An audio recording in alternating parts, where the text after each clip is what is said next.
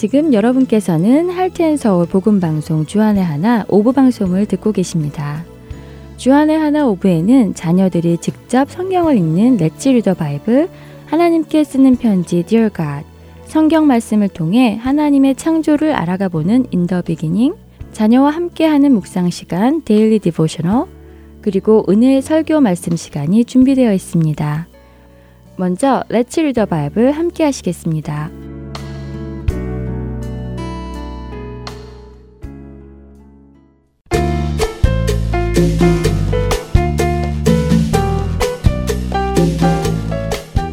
애청자 여러분 안녕하세요. Let's Read the Bible 진행의 함혜진입니다. 어려운 일이 닥칠 때 여러분은 어떻게 반응하시나요? 여러분의 힘으로 해결할 수 없는 일이 있을 때 여러분은 누구를 찾으시나요? 부모님, 친구, 형제, 자매, 선생님? 물론 이분들 모두는 우리를 도우실 수 있는 분들입니다. 하지만 모든 일에는 분명히 순서가 있습니다. 많은 사람들이 어려운 일을 당했을 때 자신의 힘으로 해결할 수 없는 일을 만났을 때 주위에서 도움을 줄 수 있는 사람을 먼저 찾습니다. 부모님이던 형제자매던 친구던 말이지요. 그래서 그들에게 도움을 청하고 도움을 받아보려 합니다. 다행히 그들의 도움으로 문제를 해결한다면 좋겠지만 만일 일이 해결이 안 되면 어떡하지요? 많은 사람들이 이 사람, 저 사람, 여기, 저기서 도움을 구해보고 방법을 구해보고 이도 저도 안 될 때 비로소 하나님 앞에 나아갑니다. 하나님, 힘듭니다. 어떻게 하지요? 그때서야 이렇게 하나님께 도움을 구하지요. 물론 우리 하나님은 하나님의 자녀들의 요청에 귀를 기울이시고 도움을 주시는 분이십니다. 하지만 우리가 순서를 바꾸어 보면 어떨까요?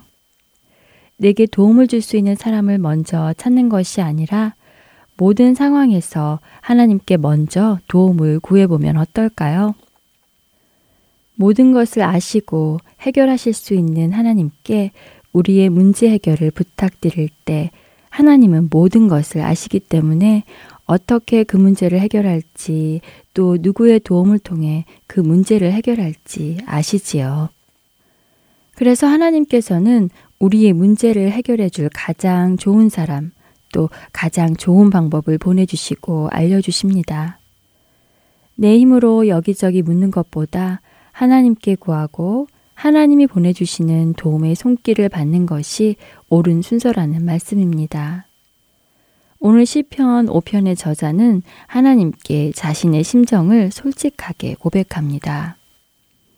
여호와여 나의 말에 귀를 기울이사 나의 심정을 헤아려 주소서. 나의 왕 나의 하나님이여 내가 부르짖는 소리를 들으소서. 내가 주께 기도하나이다. 여호와여 아침에 주께서 나의 소리를 들으시리니 아침에 내가 주께 기도하고 바라리이다. 어떠세요, 여러분? 혹시 어려운 상황에 있으신가요? 마음에 힘든 일이 있으세요? 그렇다면 혼자 고민하지 마시고 하나님께 여러분의 마음을 솔직하게 고백하세요.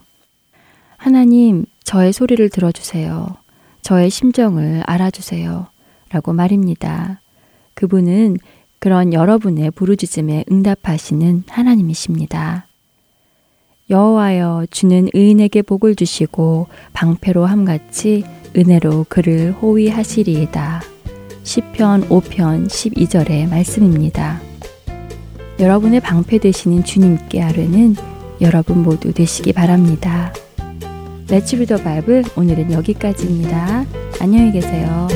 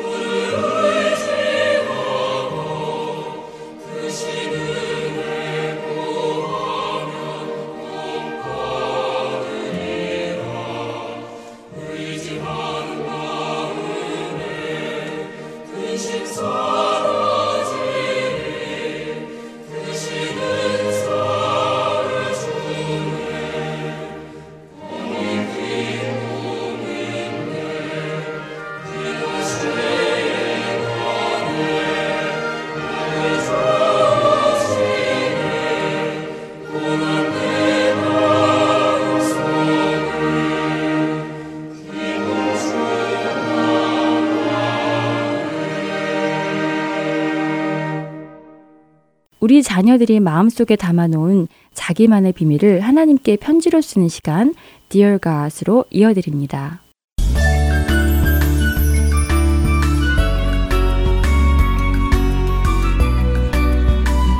사랑하는 하나님, 요즘 비가 자주 와요. 저는 비가 오면 예전에 엄마랑 삼촌이랑 산에 갔던 일이 생각나요. 하나님도 기억하시죠? 삼촌이 운전을 하고 산에 갔었잖아요. 그런데 그날 비가 많이 와서 엄마가 돌아가자고 했는데 삼촌이 조금만 더 올라가면 멋있는 곳이 있다고 하시며 가다가 차가 진흙탕에 빠졌잖아요. 삼촌은 계속해서 부릉부릉하며 차를 빼려고 했는데 그럴수록 차는 더 진흙 속에 들어갔어요. 그러다 시간이 너무 늦어 산에 나가는 문도 잠겨버리게 되었지요.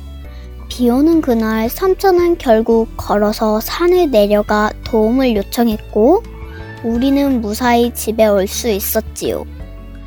하나님, 저는 그날 한 가지를 배웠어요. 제가 살아가는 것이 마치 비 오는 날 산을 오르는 것 같다는 것을요. 진흙에 빠져서 가야 할 길을 가지 못하고 힘들어 할 수도 있지만 그런 저를 하나님께서 도와주신다는 것을 믿어요. 비록 사탄이 빗속에서 저의 발을 붙잡고 놓지 않아도 하나님은 그 손에서 저를 구원해 주셔서 천국으로 무사히 데리고 가실 것을 믿습니다. 예수님의 말씀을 믿으며 예수님을 따라가는 제가 될 수 있게 도와주세요. 감사합니다. 하나님, 안녕히 계세요.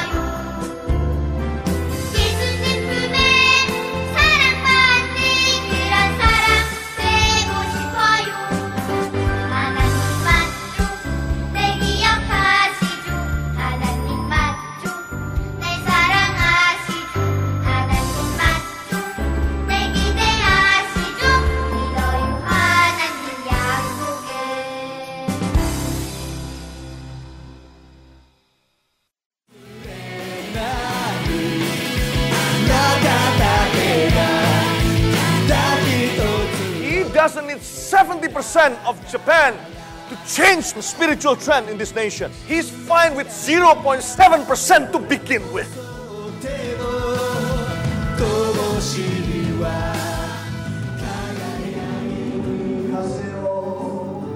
하나님을 향해 부르짖는 일본인들의 간절한 마음이 들리십니까? 크리스천 인구가 1%도 되지 않는 척박한 영적 사막 일본. 그 사막의 땅에도 복음의 씨앗이 뿌려져야 할 것입니다.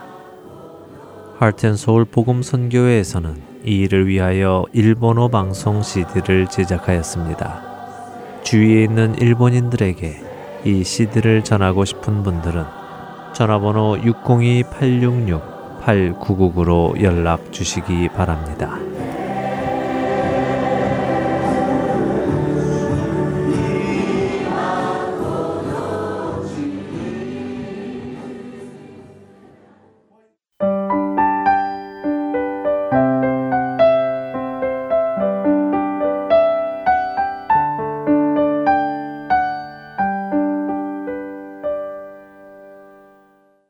The Beginning 시간입니다.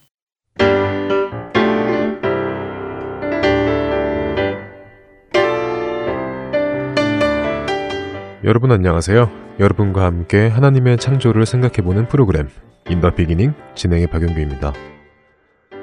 지난 시간에 우리는 진화론자의 주장이 사실이라면 인간과 공룡은 같은 시대에 산 적이 없고 그렇게 인간은 공룡을 본 적이 없어야 하는 것이 사실이어야 한다는 이야기를 나누었습니다.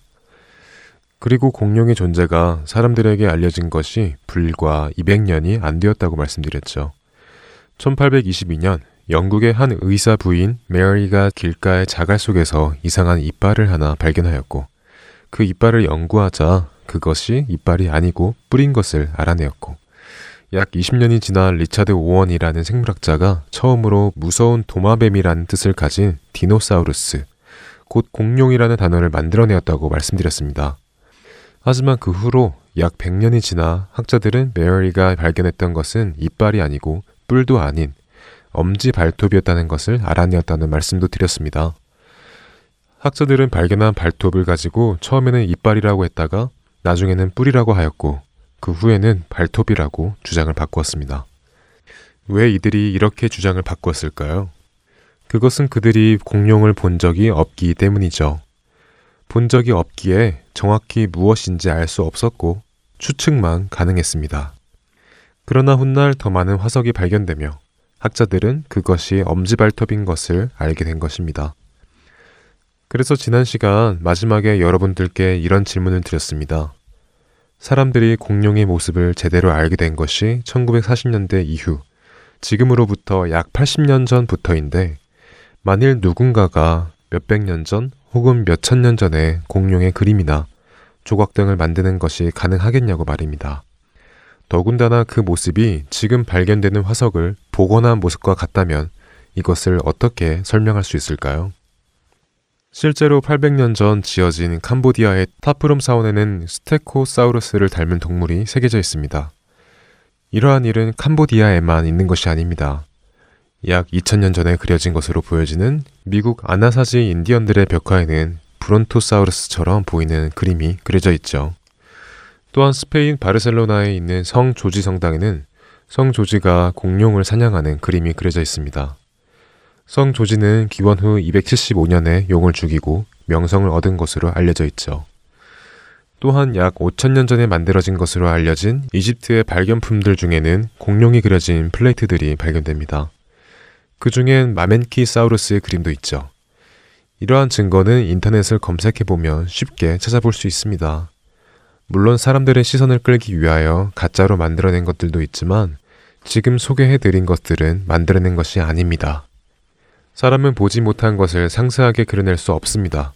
보았기 때문에, 또 자세히 보았기 때문에, 아주 친숙했기 때문에 정확히 어떻게 생겼는지를 그릴 수 있는 것입니다.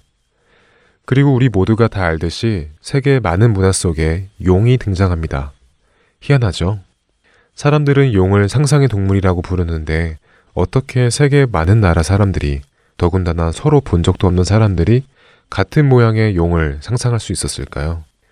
한국 사람들은 자신이 태어난 해를 상징하는 띠가 있습니다. 12가지 동물이 있죠. 그 12가지 동물은 쥐, 소, 호랑이, 토끼, 용, 뱀, 말, 양, 원숭이, 닭, 개, 그리고 돼지입니다. 이상하지 않나요? 12가지의 동물 중 11가지는 실제로 있는 동물인데 왜 용만 상상의 동물일까요? 혹시 이 12가지 띠를 만들었던 그 옛날 용도 실제로 존재하고 있었기 때문은 아닐까요? 어떤 것이 더 논리적이라고 여러분은 생각하시나요? 제가 지금부터 이야기하는 것을 여러분의 머릿속에 그림을 한번 그려보시겠어요? 과연 어떤 동물의 그림이 나오는지 말입니다. 이 괴물은 소처럼 풀을 먹고 살지만 그 허리와 배의 힘줄에는 강한 힘이 있습니다. 이 괴물의 꼬리는 마치 긴 나무처럼 길고 다리는 쇠막대처럼 아주 힘이 세죠. 이 괴물의 뼈는 쇠처럼 단단합니다. 이 괴물은 홍수가 밀어닥쳐도 놀라지 않습니다. 강물이 넘쳐 물이 차 올라와도 키가 크기 때문에 걱정하지 않죠. 어떠신가요? 과연 어떤 동물이 여러분의 머릿속에 그려지시나요? 혹시 공룡 중 가장 큰 마멘키사우루스가 생각나지 않으시나요? 제가 지금 여러분께 설명해 드린 내용은 성경 욥기 40장에 나오는 베헤못이라는 동물에 관한 묘사입니다. 베헤못이라는 동물은 우리가 어떤 동물인지 알 수 없습니다. 지금은 존재하지 않기 때문이죠. 그러나 성경이 설명하는 그 베헤못에 어울리는 동물은 마멘키사우루스 말고는 찾기 힘듭니다. 시간이 되면 여러분이 직접 욥기 40장을 읽어보시기 바랍니다. 하나님은 욥에게 베헤못이라는 동물을 말씀하시고 있습니다. 그리고 욥도 그 동물을 알고 있죠. 이제 소같이 풀을 먹는 베헤못을 볼지어다. 내가 너를 지은 것 같이 그것도 지었느니라. 욥기 40장 15절의 말씀입니다. 하나님은 욥에게 소같이 풀을 먹는 베헤못을 보라고 하십니다. 보라고 하신다는 것은 실제 있으니까 보라고 하시는 것이겠죠? 여러분은 누가 사실을 말하고 있다고 생각하시나요? 인더 비기닝. 저는 다음 주에 계속해서 이야기 나누겠습니다. 안녕히 계세요.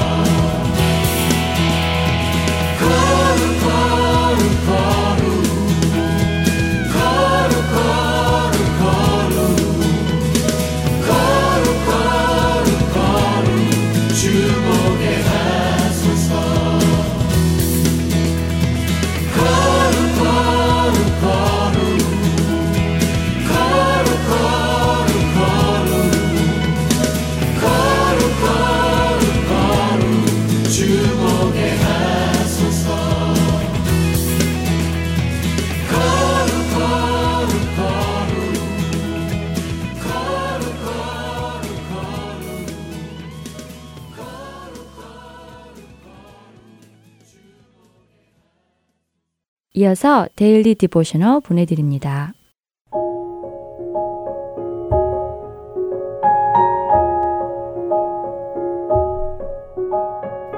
네, 애청자 여러분 안녕하세요. Daily Devotional 진행의 최소영입니다.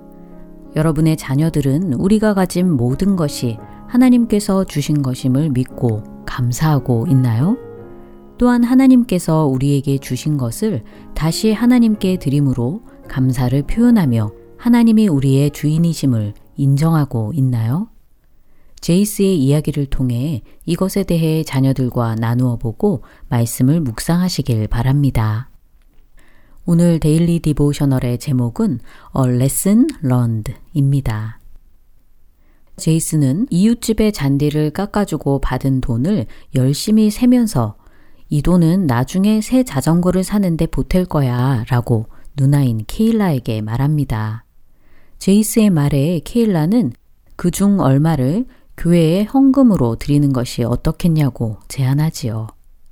그러자 제이스는 헌금할 돈은 아빠가 주실 것이라며 이 돈은 자신이 번 돈이기 때문에 자기가 쓰고 싶은 데에 쓸 거라고 대답합니다. 엄마는 지금 제이스와 케일라의 대화를 듣고 계신데요. 엄마가 자신의 말을 듣고 있었다는 것을 알아차린 제이스는 엄마가 뭐라고 말씀하시기 전에 얼른 자리를 피해 자기 방으로 가버리지요. 다음날 케일라와 제이슨은 엄마의 생일 선물로 초콜릿을 사왔지요. 제이슨은 이 초콜릿이 너무 맛있어 보인다며 빨리 먹고 싶다고 말합니다. 제이스의 말에 케일라는 엄마 선물인데 왜 너가 먹으려고 하냐고 한마디 하지요. 그러자 제이슨은 언제나 그렇듯 엄마는 이번에도 우리에게 초콜릿을 나눠주실 것이라고 말합니다. 케일라와 제이스가 준비한 초콜릿 선물을 받은 엄마는 무척 기뻐하시며 선물 포장을 뜯어 초콜릿을 하나 꺼내서 맛있게 드셨지요. 그리고 나서 초콜릿이 든 상자의 뚜껑을 다시 닫은 후 나머지는 나중에 먹어야겠다고 말씀하십니다. 이에 깜짝 놀란 제이스는 엄마에게 우리한테도 초콜릿을 하나 주시는 거 아니었어요? 라고 물었지요. 그러자 엄마는 이 선물은 나에게 준 것이니 다 내 것이 아니냐고 대답하십니다. 엄마의 말씀에 제이스는 마지못해 고개를 끄덕였지요. 엄마는 제이스에게 내가 받은 선물을 너에게 나눠주길 기대하고 있었구나. 어디서 많이 들어본 말 같지 않니? 라고 물으셨지요. 그러자 제이슨은 교회에서 들었던 말씀 같다고 대답하였고 엄마는 맞다고 하시며 제이스에게 이렇게 말씀하십니다. 하나님은 우리에게 많은 놀라운 선물을 주셨어. 그중 가장 크고 귀한 선물은 바로 예수님이시지. 하나님은 늘 우리의 필요를 채워주실 뿐 아니라 날마다 우리에게 하나님의 복을 부어주신단다. 그렇게 우리가 하나님으로부터 받은 것을 하나님께 다시 드림으로 하나님께 대한 우리의 감사를 나타내며 우리가 받은 것이 어디서 온 것인지 늘 기억하고 우리가 받은 것을 다른 사람들도 누릴 수 있도록 해야 한단다. 엄마의 말씀을 듣고 있던 제이슨은 어제 엄마가 자신과 케일라의 대화를 듣고 계셨다는 사실이 떠올라 왜 엄마가 이런 말씀을 하시는지 이해하게 되었지요. 제이슨은 엄마, 제가 가진 모든 것은 하나님께서 주신 것이니까 제가 번 돈 중 얼마를 떼어 헌금으로 드릴게요. 그러면 하나님께서 그것을 다른 사람들을 위해 사용하실 거예요. 라고 말합니다. 제이슨은 큰 교훈을 얻은 것 같다며 기뻐합니다. 자녀들과 하나님께서 우리에게 주신 모든 것들을 생각해 보며 함께 감사하는 시간을 가지시길 바랍니다. 그리고 하나님께서 주신 것을 다시 하나님께 드림으로 감사할 수 있는지 자녀들에게 물어보시고 무엇을 드려야 할지 함께 나누어 보세요. 물질뿐 아니라 우리의 시간과 재능도 드릴 수 있을 것입니다. 오늘 묵상할 말씀은 마태복음 10장 8절의 후반부인 너희가 거저 받았으니 거저 주라입니다. 우리가 가진 모든 것은 하나님께서 주신 것임을 믿고 우리가 가장 사랑하는 것도 하나님께 감사함으로 드리는 우리의 자녀들 되길 소망하며 Daily Devotional 마칩니다. 안녕히 계세요.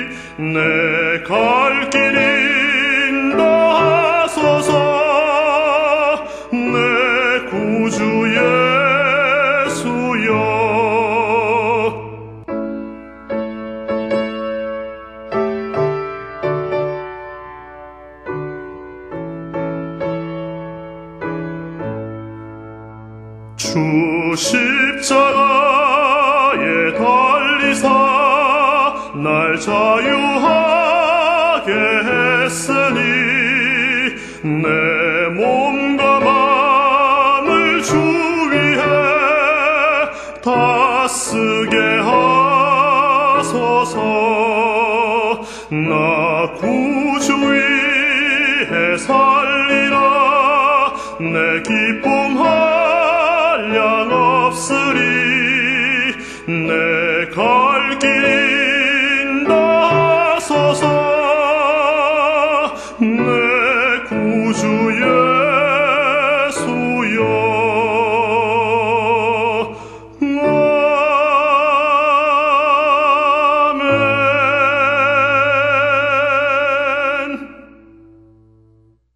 계속해서 은혜의 설교 말씀으로 이어드립니다. 오늘은 노스캐롤라이나 그린스보로 한인장로교회 한일철 목사님께서 히브리서 9장 27절의 본문으로 부자와 나사로라는 제목의 말씀을 전해 주십니다. 은혜의 시간 되시기 바랍니다. 부자와 나사로의 비유를 통해서 예수님이 하시고 싶은 말씀은 무엇일까? 이 내용은 삶과 죽음이라는 두 가지 큰 주제로 이루어지고 있습니다. 여러분 오늘 숨 쉬고 계시죠? 그렇다면 여러분은 인생을 지금 살아가고 계신 거예요. 부자와 나사로의 비유는 삶과 더불어 죽음을 다루는 비유예요.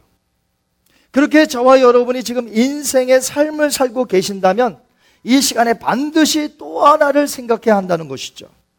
제가 먼저 성경 구절을 읽을 테니까 저를 따라서 한번 해주시기 바랍니다. 한 번 죽는 것은 사람에게 정해진 것이요. 그 후에는 심판이 있으리니. 믿으십니까? 아직 태어나 보지도 못한 자라면 죽음이 따라올 리도 없어요. 태어나지도 않았으니까.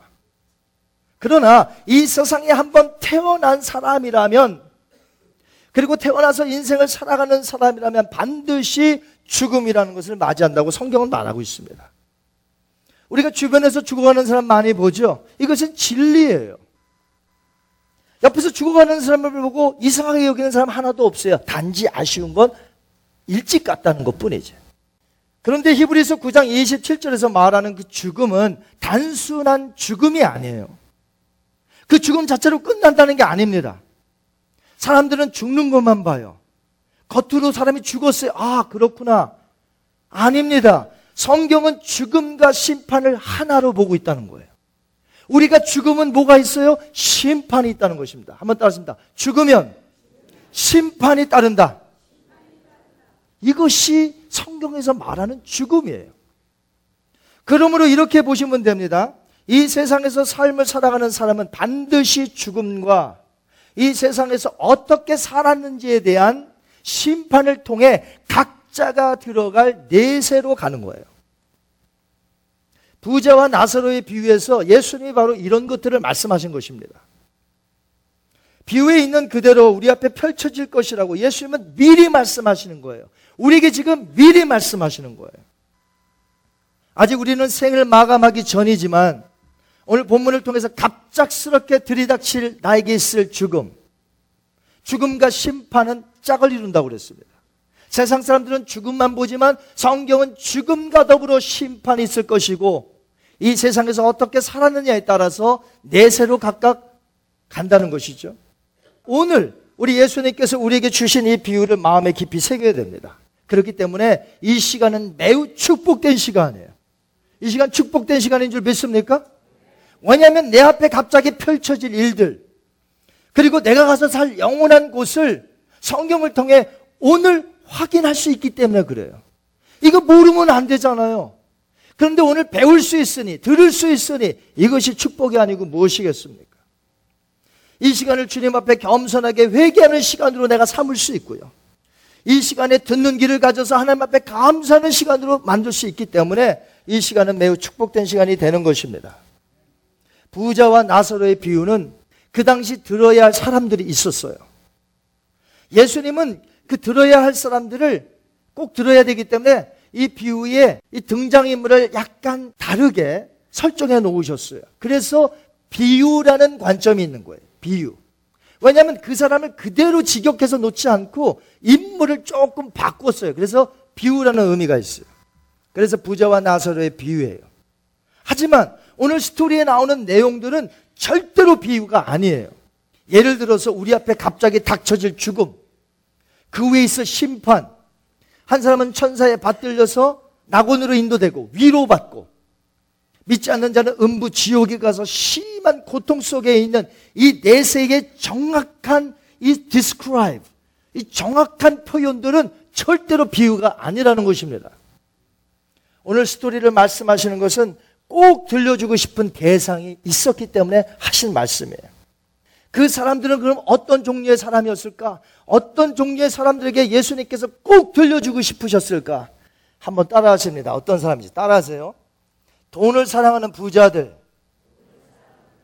자기 자신을 의롭다고 여기며, 다른 이들을 무시하는 사람들, 이런 사람들을 위해서 우리 예수님께서 이 말씀을 하신 거예요. 성경은 1차적으로 유대인들을 위해서 쓰여졌다는 것을 항상 잊지 마세요.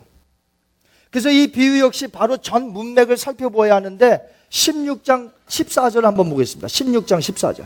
바리새인들은 돈을 좋아하는 자들이라 이 모든 것을 듣고 비유권을 아멘. 예수님 당시에 유대인들에게는 여러 종파들이 있었어요. 바리새파, 사두개파, 그리고 금욕주의자들인 에센파가 있었습니다. 종파는 아니지만 종교 지도자들, 제사장, 서기관들 이런 사람들이 있었는데 아무튼 종파 그러면 바리세파, 그 다음에 사두개파, 에센파가 있었습니다.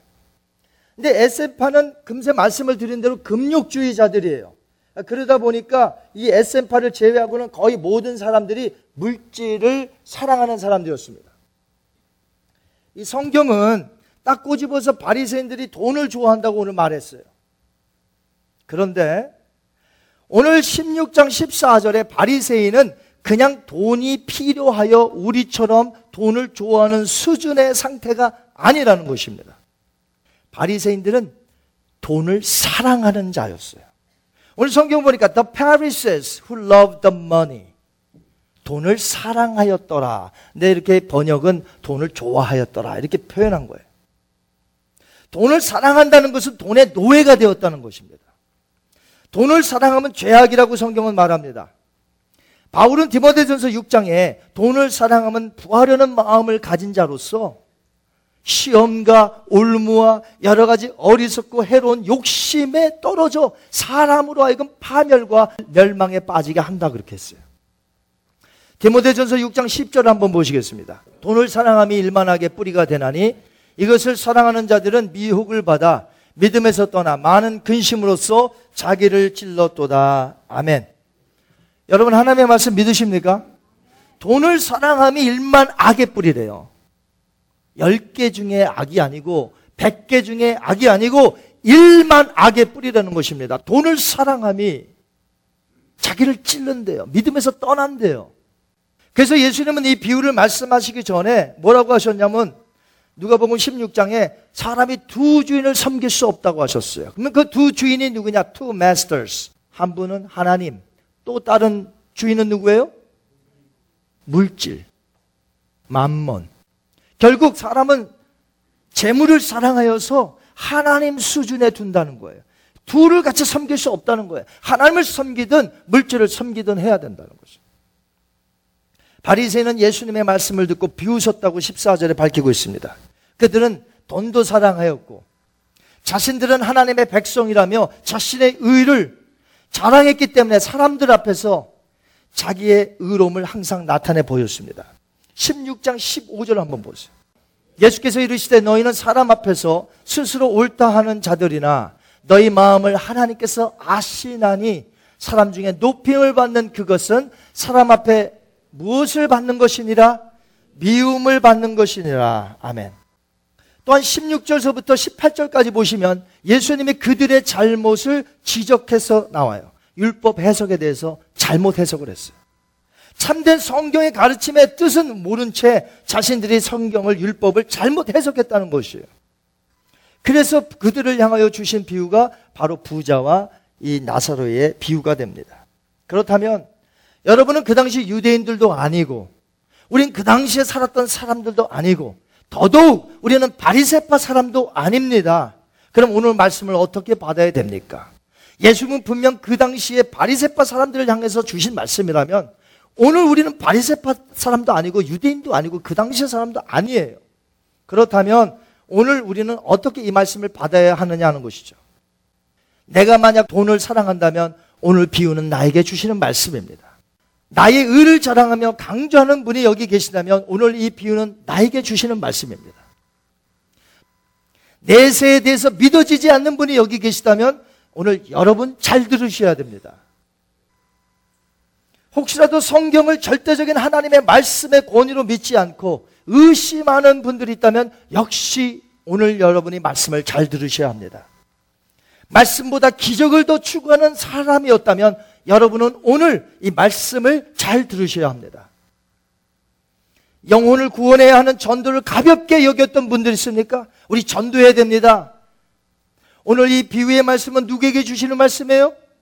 오늘 우리 모두에게 주시는 말씀이에요. 예수님은 한 부자와 한 가난한 사람을 이 비유의 주인공으로 설정해 놓으셨습니다. 19절에서 21절에 보면 둘 다 똑같이 이 세상에서의 삶을 살다가 22절에 보니까 똑같이 죽음을 맞이했다고 되어 있습니다. 나사로의 영혼은 천사들에게 받들려서 낙원에 올라갔고 부자의 영혼은 음부라고 부르는 지옥에 떨어지게 되었습니다.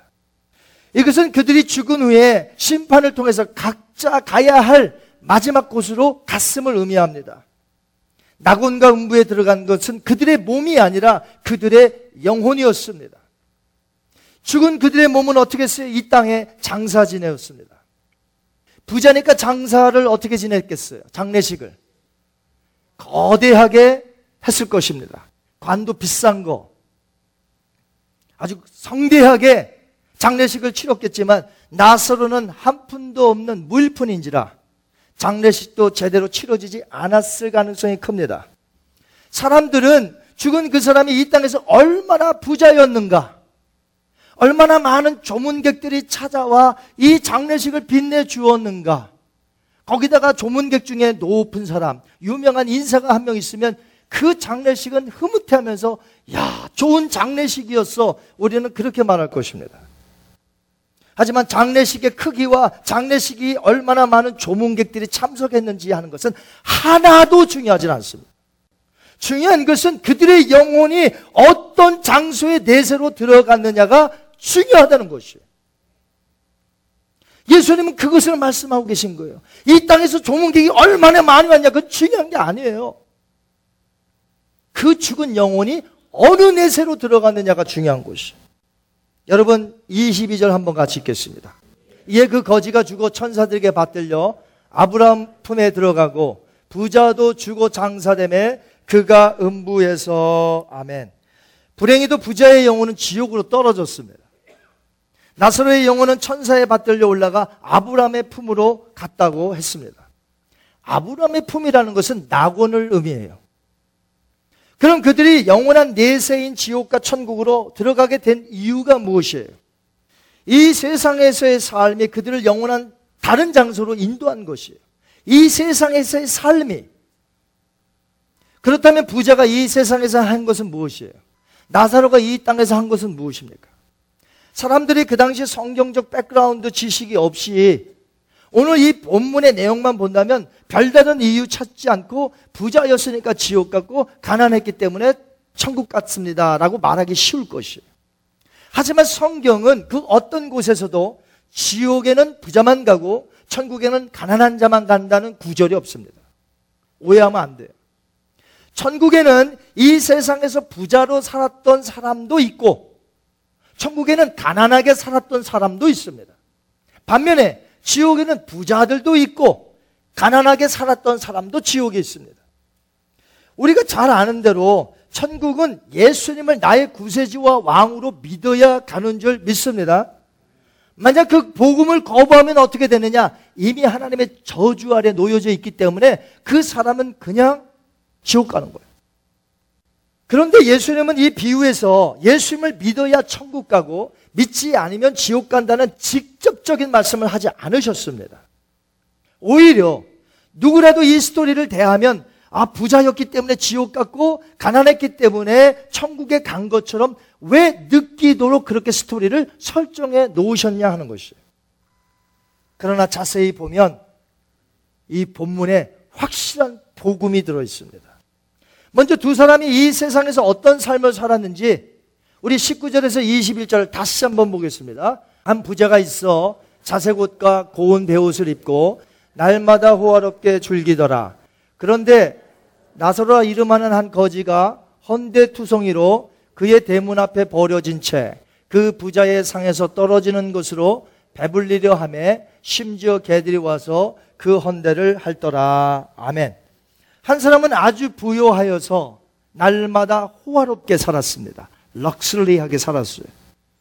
반면에 한 사람은 너무나 가난했습니다. 덧붙여 말한다면 어느 정도 가난했냐면 사람에게 버려졌어요. 버려진 곳이 어디냐? 부자의 대문 앞이에요. 질병까지 걸렸습니다. 먹을 것이 아무것도 없습니다. 그래서 그나마 부자의 상에서 떨어진 그 빵 조각을 조금 부스러기를 먹으려 하는데 개들이 먼저 와서 먹습니다. 그리고 지금 아픈데 그 아픈 곳을 개들이 핥습니다. 그리고 곧바로 스토리는 둘 다 죽어서 다른 내세로 각각 들어갔다고 성경은 말하고 있습니다. 예수님은 그들을 살았던 이 세상의 삶을 석절로 아주 짧게 얘기했어요. 자, 이 세상의 삶을 몇 절로 묘사하셨다고요, 예수님이? 석절. 그런데 그들이 죽어서 내세로 들어가서 되어진 일은 무려 열절에 하려했다는 것이. 석절을 이 세상의 삶을 그렸다면 무려 열절을 내세에서 되어진 대화의 내용으로 되어졌다는 것이. 결국 부자가 지옥에 간 것과 거지였던 나사로가 천국에 들어간 이유를 정확히 알려면 내세에서 대화 나누었던 그 열절의 스토리가 오늘 키라는 거예요, 키. 예수님은 천국에 아브라함이 있음을 말씀하셨습니다. 나사로가 천사들에 받들려 천국으로 들어갔다고 하지 아니하시고 아브라함의 품에 들어갔다라고 어, 묘사하셨어요. 왜 예수님이 아브라함의 품에 안겼다고 그랬을까요? 그냥 천국으로 갔다. 낙원으로 갔다라고 하지 아니하시고요. 이것이 이 비유에서 매우 중요한 단서가 됩니다. 유대인들에게 있어서 아브라함은 항상 낙원의 중심 인물이에요. 낙원 그러면 아브라함이 있는 곳 이렇게 생각을 했습니다. 왜냐하면 하나님이 아브라함으로 히브리 민족의 조상으로 삼으셨기 때문에 그래요. 유대인들은 자신들을 아브라함의 자손이라고 주장하였어요. 자신들은 하늘나라의 선민으로서 조금 더 의심한 바가 없어요. 굳게 믿었습니다. 유대인들은 세 명을 중요시 여겼는데 아브라함, 모세, 다윗입니다. 모세는 율법을 하나님께로부터 받은 자예요. 그리고 자기들에게 주었어요, 율법을. 그래서 자신들을 항상 소개할 때에 나는 모세의 제자야 라고 유대인들은 말을 했습니다. 아, 율법을 얼마나 자랑했는지 몰라요. 할례 받은 자, 율법이 있고 모세의 제자들. 요한복음 9장 28절 한번 볼까요? 그들이 욕하여 이르되 너는 예수님의 제자이나 우리는 그들이 누구를 자랑했어요? 모세를 자랑했어요. 모세의 제자다. 이렇게 말을 했어요. 또한 유대인들은 다윗 왕을 항상 그리워했습니다. 다윗과 같은 메시아가 와서 자기 나라를 식민지에서부터 해방시키고 다시금 그런 강력한 나라가 될 것이라 그들은 아직도 강력한 왕, 다윗과 같은 왕을 기다리고 있습니다. 그래서 지금도 이스라엘 국기가 다윗 별이에요. 유대인들은 또 한 사람을 아주 중요하게 여겼는데 그 사람이 바로 아브라함이었습니다. 누구라고요? 아브라함. 아브라함은 히브리인들의 조상이에요.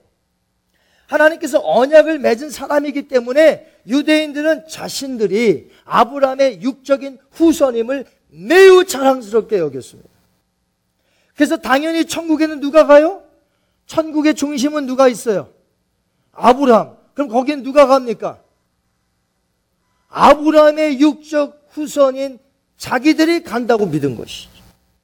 천국에 아브라함이 있기에 자기들이 당연히 간다고 생각했어요. 그런데 오늘 그 사상을 우리 예수님께서 완전히 깨뜨려 버리시는 것이요. 이 비유에 나오는 부자도 나사로도 전부 아브라함을 아는 유대인이었습니다. 부자는 지옥에서 낙원에 있는 아브라함을 가리켜 이렇게 부릅니다. Father, Abraham.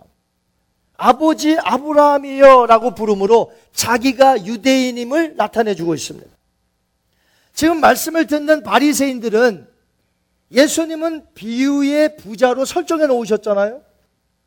그리고 나사로는 그럼 누구냐면 그들이 거들떠 보지도 않는 죄인의 대명사, 죄인들, 세리들, 창기와 같은 여인들, 병든 자들, 없는 자들, 무시할 수밖에 없는 자들, 상종하기 싫은 사람들, 이 나사로라는 인물을 비유적으로 설정해 놓으셨습니다. 여러분, 천국은 누가 가는가라고 그 당시에 물으면 지금 우리의 답변하고 다릅니다. 천국은 아브라함의 육적인 후손들이 간다고 그들은 말을 해요. 반면에 지옥에는 누가 가는가라고 그 당시에 묻는다면 자기네들이 한 번도 눈길도 주지 아니하는 조금도 거들떠 보지 않는 정죄의 대상으로 보았던 죄인들, 예를 들면 창기, 해픈 여자들, 세리들, 이방인들, 사마리아인들 이런 사람들이 가는 곳이 지옥이라고 알고 있었습니다. 누가복음을 기록한 누가는 아브라함이라는 이름을 14번이나 사용했는데 그렇게 기록한 이유는 유대인들의 이런 잘못된 사상을 깨뜨리기 위해서 아브라함이라는 이름을 14번이나 기록을 했습니다. 누가복음 3장 8절에 보니까 세례 요한이 이렇게 외친 것을 누가가 기록을 했어요. 그러므로 회개에 합당한 열매를 맺고 속으로 아브라함이 우리 조상이라 말하지 말라. 내가 너에게 이르노니 하나님이 능히 이 돌들로도 아브라함의 자손이 되게 하시니라. 아멘. 그들이 진정 회개하지 않는 한 육신적인 아브라함의 후손이라는 것과 천국과는 아무런 상관이 없어요. 누가는 19장에서 당시 죄인의 대명사였던 세리, 키가 작은 세리장, 사개오가 예수님을 보려고 나무 위에 올라간 사건을 기록하였습니다. 예수님은 그 사개오의 집에 머무시면서 이렇게 말씀하셨다고 기록하고 있습니다. 우리 한번 보겠습니다. 예수께서 이르시되 오늘 구원이 이 집에 이르렀으니 이 사람도 아브라함의 자손이미로다. 인자가 온 것은 잃어버린 자를 찾아 구원하려 함이로다. 아멘. 아브라함의 후손이 진정 누구인지를 가르쳐 주시는 예수님의 의도를 보면 거지 나사로가 이 세상에서 어떻게 살았는지 알 수 있어요. 비록 가난하게 살았습니다. 소외당하며 살았습니다. 사람들에게 무시를 당했습니다. 그러나 예수님을 믿어서 영적인 아브라함의 후손이 되었다는 것이에요. 예수님을 믿음으로 말미암아 말이죠. 그래서 그는 아브라함의 품에 안길 수가 있는 것이에요. 나사로란 이름은 히브리어로 엘리에셀이에서 온 이름입니다. 그 뜻이 뭐냐면 하나님이 도우시는 그런 뜻이에요. 비유에서 나오는 나사로는 비유의 설정상 바리새인들이 무시하고 정지하고 거들떠 보지도 않는 세리들, 창기들, 해픈 여인들, 가난하면서도 병든 자들, 업신여길 수밖에 없는 자들을 지칭하는 거예요. 세상에서는 가난하여 소외당하고 무시당하고 죄인이라고 정죄당하나 예수님의 말씀을 들으니 그 말씀이 마음에 와닿고 그래서 예수님을 따라다니면서 예수님을 믿은 사람들이 누구냐 나사로란 말이죠. 아브라함의 후손이요. 예수님이 오신 목적이 바로 그런 자들을 찾기 위해서 오셨다는 것입니다. 여러분 갈라디아서 3장 7절에 보세요. 바울이 뭐라고 했습니까? 그가 바리새인 중에 바리새인이었어요. 근데 예수님을 믿고 나서 이렇게 말합니다. 우리 갈라디아서 3장 7절 그런즉 믿음으로 말미암은 자들은 아브라함의 자손인 줄 알지어다. 아멘. 여러분이 오늘 예수님을 구주와 왕으로 믿고 섬긴다면 여러분이 바로 아브라함의 자손인 것을 믿으셔야 돼요. 여러분이 누구예요? 아브라함의 자손인 줄 믿습니다. 혈육적으로 유대인이 아니라 우리는 예수 그리스도를 믿음으로 영적으로 아브라함의 후손이 된 것이에요. 그런 사람은 나사로처럼 아브라함의 품, 즉 천국에 들어간다는 것이에요. 여러분이 오늘 이것을 믿으시기 바랍니다. 지옥에 간 부자는 천국에 있는 아브라함을 어떻게 불렀다고 했어요? 아버지 아브라함이여라고 불렀어요. 육신적인 아브라함의 후손이었음을 가르쳐 줍니다. 즉 바리새인들이었어요. 그들은 이 땅에서 화려하게 살았습니다. 돈을 사랑하였기 때문에 종교를 통해서 돈을 축적했던 부자들이었습니다. 그리고 율법에 정통하다 하여 남을 정죄하였습니다. 죄인이라 여기는 자들하고는 절대로 아는 척도 안 했습니다. 마치 대문 앞에 버려진 병든 나사로를 부자가 전혀 돌보지 않은 것은 바로 이 바리새인들은 절대로 그런 사람들하고 같이 안 했어요. 그런데 죽어서 아브라함이 있는 천국에 당연히 갈 줄 알았는데 가고 보니까 어디에요? 천국이 아니라 지옥에 떨어지게 된 것입니다. 그들은 예수님의 말씀을 받아들이지 않았습니다. 요한복음 3장에 보니까 바리새인 중에 니고데모라는 사람이 있었어요. 예수님은 그에게 너가 거듭나지 아니하면 하나님 나라를 볼 수도 없고 들어갈 수 없겠구나. 바리새인이라도 유대인이라도 복음을 받아들여야 했습니다.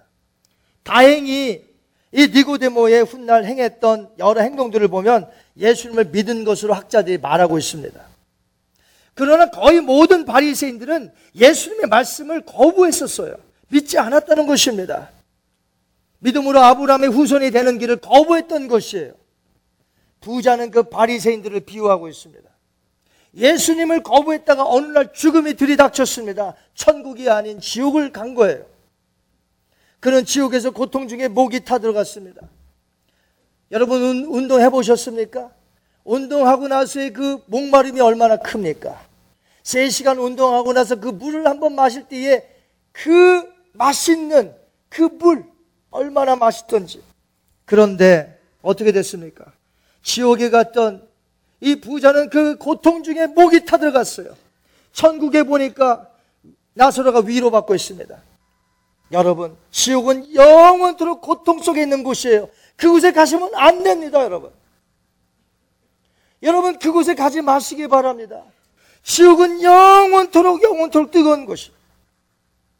얼마나 고통스러우면, 얼마나 불꽃 가운데서 그가 고통스러우면, 괴로우면, 나사라를 보내어 물병을 가져오라고 하지도 않았어요.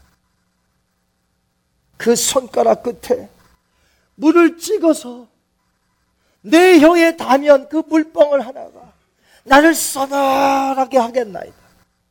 나는 지금 불꽃 가운데서 괴롭습니다. 부탁입니다. 한 번만이라도 그렇게 해 주세요. 한 번만이라도. 천국과 지옥은 오고 갈 수가 없는 곳입니다. 부자의 간청은 거절당했어요. 그렇습니다. 천국은 위로받고 상급받으며 행복하게 보내는 곳이지만 그곳에서 지옥으로 갈 수도 없고 지옥에서 그곳으로 갈 수도 없어요. 천국으로. 지옥에서의 부자의 영혼은 뒤늦게 깨달았습니다. 내가 인생을 잘못 살았구나. 내가 왜 예수님을 믿지 않았을까? 왜 육신적인 아브라함의 후손인 것만 신뢰하며 교만하게 살았을까? 왜 죄인들이라 하여 그들을 멸시하고 그들과 상종하지 아니하고 그들의 필요함을 왜 나는 눈 감고 살았을까? 왜 돈이 최고인 줄 알고 이렇게 죽으면 한 푼도 가져가지 못할 것. 이 돈이 최고인 줄 알고 돈만 사랑하며 왜 살았을까? 왜 내 의를 내세우고 내 의를 자랑하며 사람들 앞에 그렇게 살았을까? 부자는 지옥에서 때늦게 자신의 죄가 떠오르며 후회하지만 아무 소용 없습니다, 여러분. 이제 부자는 지옥에서 마지막으로 부탁을 합니다.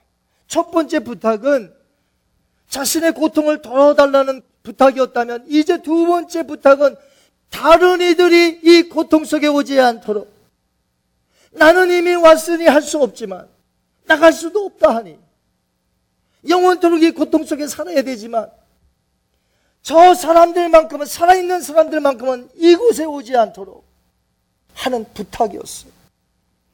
27절과 28절 보시기 바랍니다.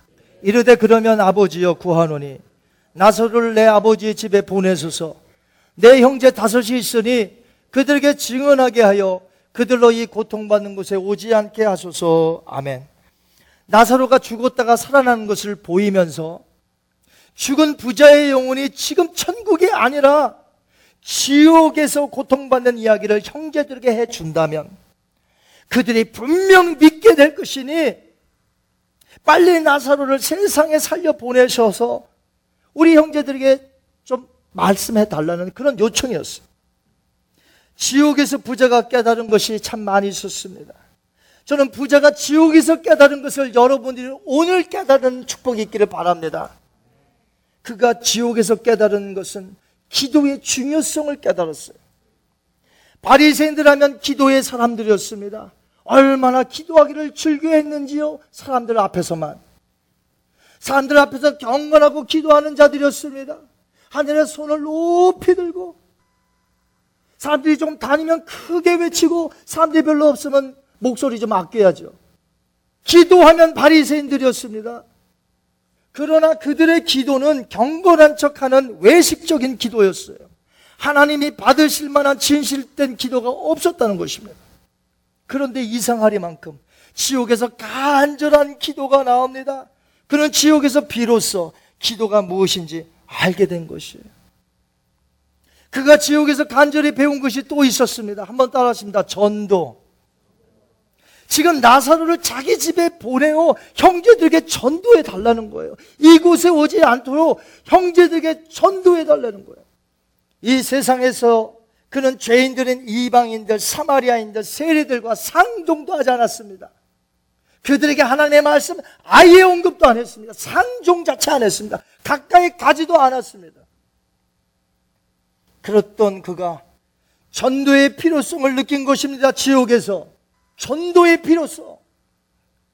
마지막 그가 또 깨달은 것이 회개였습니다. 30절에 나와요. 자기들의 형제들이 나사로를 보면 회개하고 이곳을 오지 않을 것이니 이 말이 뭐예요? 자기는 회개치 않았다는 것이에요. 예수님을 만났을 때가 있었을 텐데 이 부자도 예수님의 말씀을 듣고 콧방귀를 꼈다는 것이에요. 회개하지 않았다는 것입니다. 그가 깨달은 것이 지옥에서 회개. 하지만 그가 늦게 깨달은 기도도, 전도도, 회개의 중요성도 전부 이 세상에서 깨닫고 해야 하는 것들인데, 그만 너무나 늦게 지옥에 가서 그 중요성을 알게 된 거예요. 이런 사람들이 많을 것입니다. 지옥에 가서 깨닫게 되는 자들이 많을 것입니다. 여러분들은 오늘 깨닫는 축복이 있기를 바랍니다. 부자의 간절한 두 번째 요청이 거절당했어요. 29절 보십시오. 아브라함이 이르되 그들에게 모세와 선지자들이 있으니 그들에게 들을지니라. 아멘. 모세와 선지자란 그 당시에 구약 성경을 의미합니다. 모세란 토라, 율법을 의미하고요. 선지자란 구약 성경 모세오경 이외의 모든 성경을 선지자들이 썼어요. 그래서 모세와 선지자란 구약 성경을 의미합니다. 그럼 유대인들이 성경을 몰랐을까요? 율법을 몰랐을까요? 아예 줄줄줄줄 애우고 다닙니다. 지금도 미국에서나 아니면 저 이스라엘에서 그 학교를 보면 어려서부터 애우게 시킨답니다. 줄줄줄줄 애워요. 율법을 모를까요? 성경을 모를까요? 하지만 성경에서 말하는 참뜻, 진리를 몰랐다는 것입니다. 여러분, 성경은 영생에 관한 것이요. 성경은 예수님에 대하여 증거하고 있다고 말씀하고 있습니다. 우리 한번 같이 읽겠습니다. 모세를 믿었더라면 또 나를 믿었으리니 이는 그가 내게 대하여 증거하였습니다. 아멘. 오늘날도 성경을 많이 아는 사람도 있습니다. 줄줄줄줄 애우는 사람도 있습니다. 애우는 건 좋은 거예요. 애우는 게 나쁜 거 아니에요. 애우는 건 참으로 유익합니다. 그래서 제자반, 일대일 양육 다 암송시킵니다. 근데 문제는 그 뜻은 모르고 뜻과 전혀 상관없이 내 뜻대로 사는 것, 성경을 모르고 사는 자들을 이야기하는 것입니다. 바리새인과 유대인들은 토시 하나 틀리지 아니하고 외우고 다녔어요. 그러나 성경을 몰랐다는 것입니다. 우리가 가지고 있는 이 신구약 성경은 분명히 예수 그리스도를 증거하고 있으며 분명히 영생에 대해서 증거하고 있습니다. 그래서 예수님은 이 세상에 모세와 선제가 있으니 그것을 해석하고 그것을 설교하는 설교자에게 들을지어다. 오늘도 복음 전파하는 전도자들이 있으니 그들에게 복음을 들을지어다. 그렇게 되면 영생을 얻게 될 것이다. 예수님은 그렇게 말씀하신 거예요. 그러나 지옥에 있는 부자는 이 세상에 살았을 때에 자기가 성경을 가지고 있었지만 예수님을 거부했잖아요. 그랬듯이 자기들의 형제들도 보나마나 거부할 것이니 죽은 자라도 살아서 가면 그 기적을 보고 믿게 될 것이니 제발 좀 나사로를 살려서 보내달라는 것이. 아브라함은 다시 단호히 거절합니다. 31절. 한번 가지고 가요. 이르되 모세와 선지자들에게 듣지 아니하면 비록 죽은 자 가운데서 살아나는 자가 있을지라도 고함을 받지 아니하리라. 아멘. 부자의 형제들이란 혈육의 가족을 의미할 수 있어요. 그러나 여기서 더 포괄적으로 생각한다면 자기와 같은 육적 아브라함의 후손이라고 믿고 사는 바리세파 사람들을 의미해요. 그들은 자신들이 가지고 있는 사상 체계와 전승을 웬만해서 버리지 않습니다. 얼마나 중요하게 여기는데 고집 있어요. 누가 죽었다고 살아났다고 해도 믿지 않을 사람들입니다. 사실 비유에서 나오는 이 이름 나사로와 똑같은 동명이인의 사람이 있어요. 누구죠? 베다니 촌에 마르다와 마리아의 오라비가 나사로예요, 이름이. 실제로 나사로가 죽었다가 나흘 만에 살아납니다. 그때 많은 사람들이 예수님의 말씀을 듣기 위해 왔는데 거기에 성경을 보면 요한복음 12장에 죽었다가 살아난 나사로를 보기 위해서 더 많이 모였어요. 보통 때보다. 그런데 요한복음 12장에 보니까 이 종교 지도자들이 살아난 나사로를 인하여서 사람들이 예수님께로 더 가까이 가니까 어떻게 했는지 아세요? 그날 이후로 더 예수를 죽이려고 모의를 했습니다. 살아난 나사로를 보고 믿었어요? 더 죽이려고 했단 말이에요. 더 죽이려고. 여러분, 예수를 믿는 것은 어떤 기적을 본다고 믿어지는 것이 아닙니다. 끝내 예수님을 십자가에 못 박으라고 소리친 백성들과 종교 지도자들이 어디 예수님의 기적을 못 봤던가요? 여러분, 그들이 예수님의 기적을 한 번도 보지 못해서 십자가에 못 박았습니까? 수많은 기적들이 성경에 나오는데 그걸 다 봤단 말이에요, 백성들이. 그런데 그 예수님의 기적을 본 자들이 십자가에 못 박으소서. 기적을 본다고 믿는 것이 아닙니다. 사랑하는 성도 여러분, 저나 여러분이나 언젠가 죽음을 맞이하게 될 것입니다. 죽음에는 성경은 뭐라고 합니까? 심판이 임할 것이라고 합니다. 이 땅에서 전도를 받고 성경의 참된 가르침을 받아 복음을 받아들여 예수를 믿는 아브라함의 품에 안길 나사로가 우리는 되어야 합니다. 그러나 돈을 사랑하고 성경을 자기 마음대로 멋대로 해석하고 교회를 자기 마음대로 섬기고 남을 무시하고 자기 의를 내세워 사는 사람은 결국 주님을 마음에 모시지 않았기 때문에 그 끝은 지옥이라는 것입니다. 그래서 회개는 지금 해야 되는 거예요, 지금. 기도도 이 세상에 있을 때 해야 하는 것입니다. 전도도 이 세상에 있을 때 해야 하는 것입니다.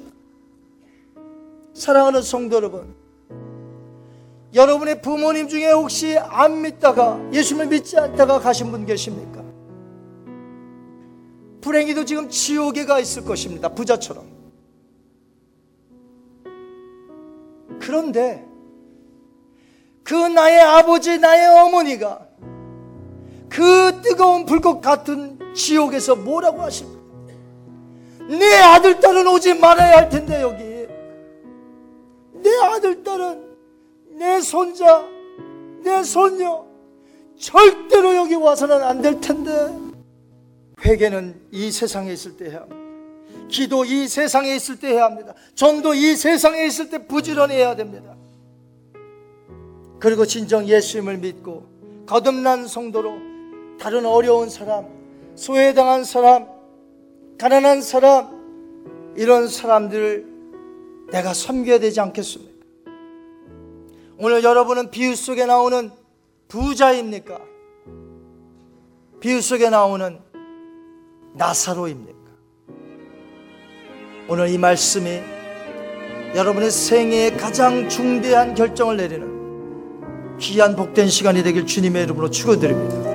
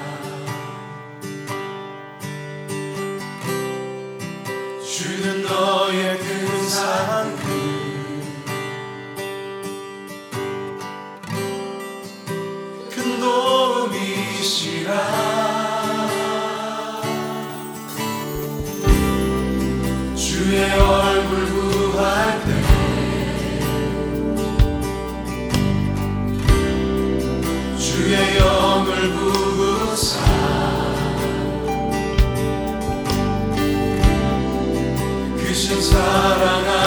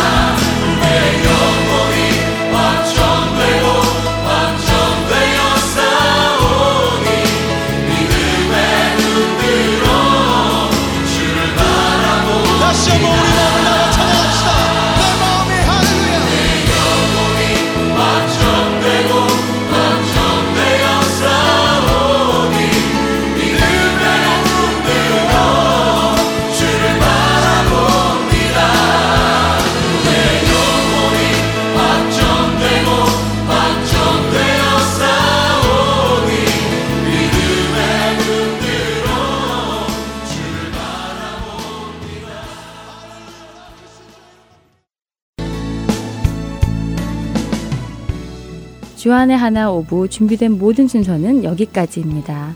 애청해주신 여러분들께 감사드립니다. 다음 시간에 다시 찾아뵙겠습니다. 안녕히 계세요.